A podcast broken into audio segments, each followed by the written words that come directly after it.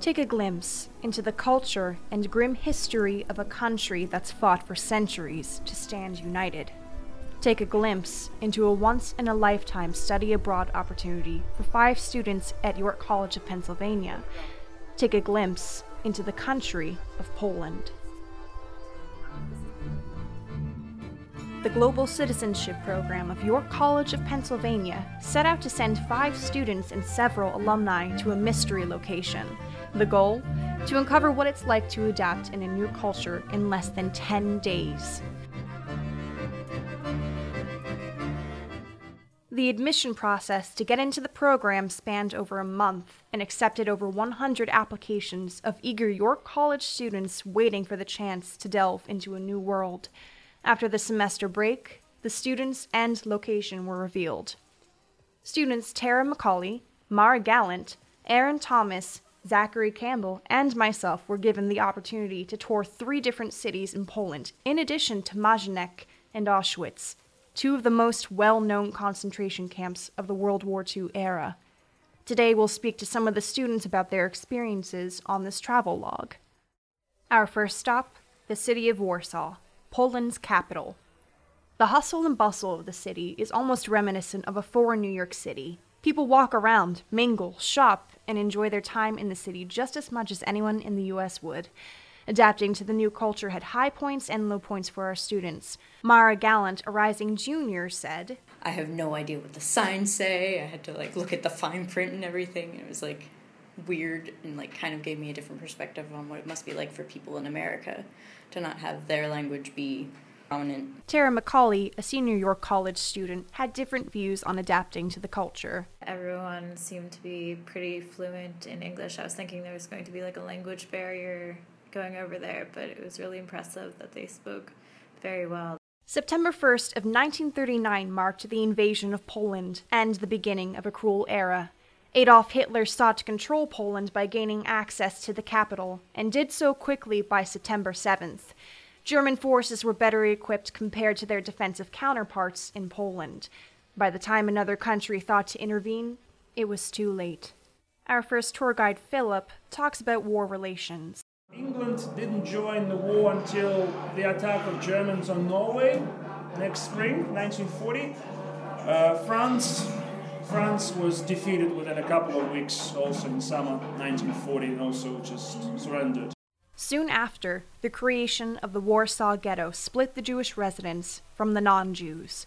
The Nazis built a brick wall that stretched throughout the entire city, blocking off any interactions of those that were trapped inside. Originally, there were over 360,000 Polish Jews living in Warsaw before the city was invaded. After, the numbers drastically changed.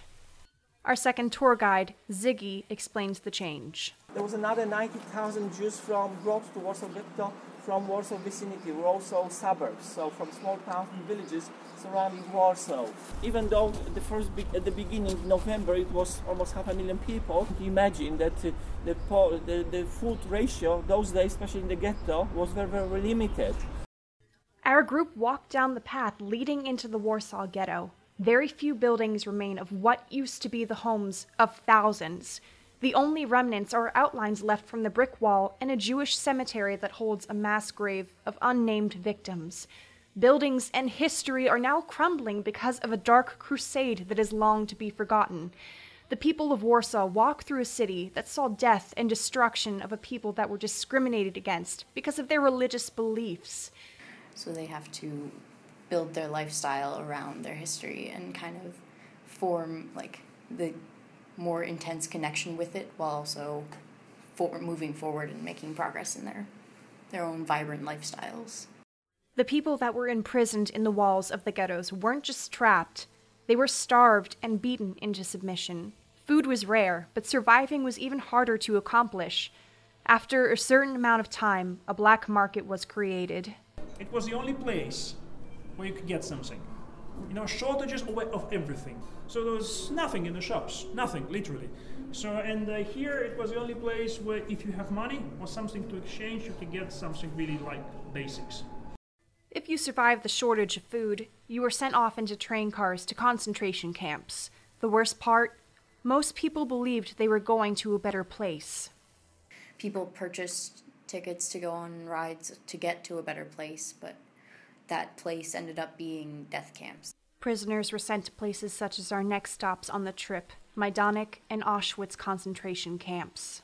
From a faraway glimpse, any ongoer would think that Majdanek was a prison or a military facility. Barbed wire fences and gates surround the camp, making sure no one would escape. Wooden bunkers line up and down a path uniformly. And finally, a mass grave located at the end of the camp held more than 20,000 prisoner bodies. For those that understand the history of Majdanek, its roots are much darker than its outside appearance. We walked down a path that was originally constructed from the gravestones of Polish Jews to enter the grounds. During the war, prisoners that were imported here had to walk barefoot down this path. Bunkers were designated by gender, nationality, and even capability to work under brutal circumstances. Our tour guide, Magda, gave us insight into how many different nationalities were imprisoned here until its end in 1944. We can see names of nationalities whose representatives were killed in Majdanek. Uh, m- more than 50. More than 50 nations.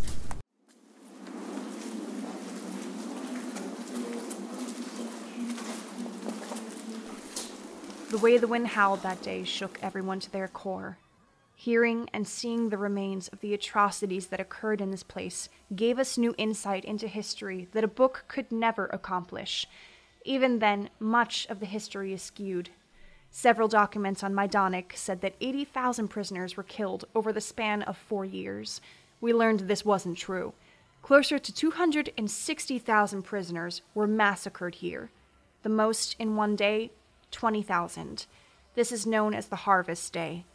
Prisoners were lined up throughout the camps, stripped of all clothing, and eventually led to a mass grave. You had a group of people that you were forcing into hard labor to what I guess at first what to them must have seemed to dig a pointless hole and then just have them line up and be shot into it just to fall into into their last labors because they were deemed not not good enough for an ideal society.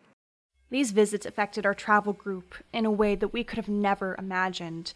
It's difficult to think about it all in retrospect, but it's also important that we keep the history of these camps alive so future generations can understand the gravity of what happened. Tara comments on the moment she connected most to this experience. Actually, getting out and walking the path that people have walked and just seeing the grand scope of how big uh, Auschwitz Birkenau was even though the history of Poland has been tainted by the remnants of World War II, the culture has been blooming as their country has been rebuilding in the past decades. The strength of this country is truly inspiring. They've been forced to stand together for many centuries through many invasions and wars.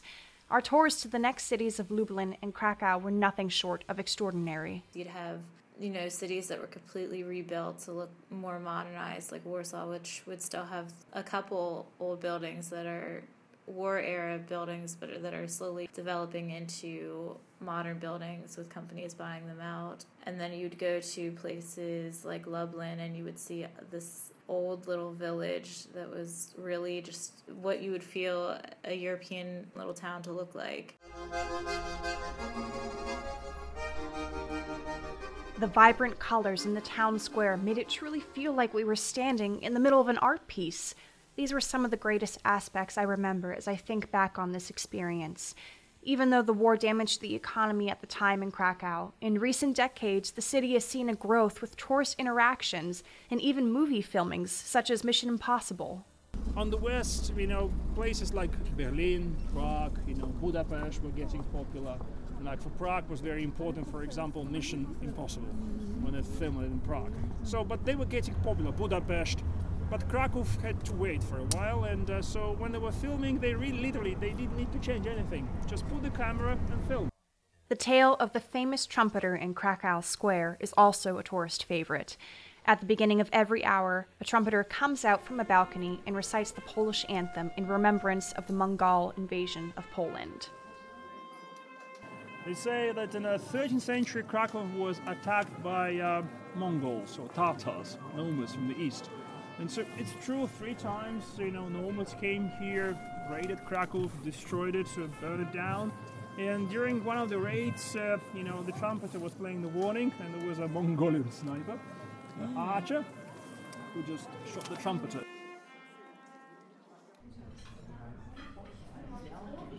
The meals in Poland were very heavily based on meat and bread. Food was hearty, and it was very different from what we're used to in America.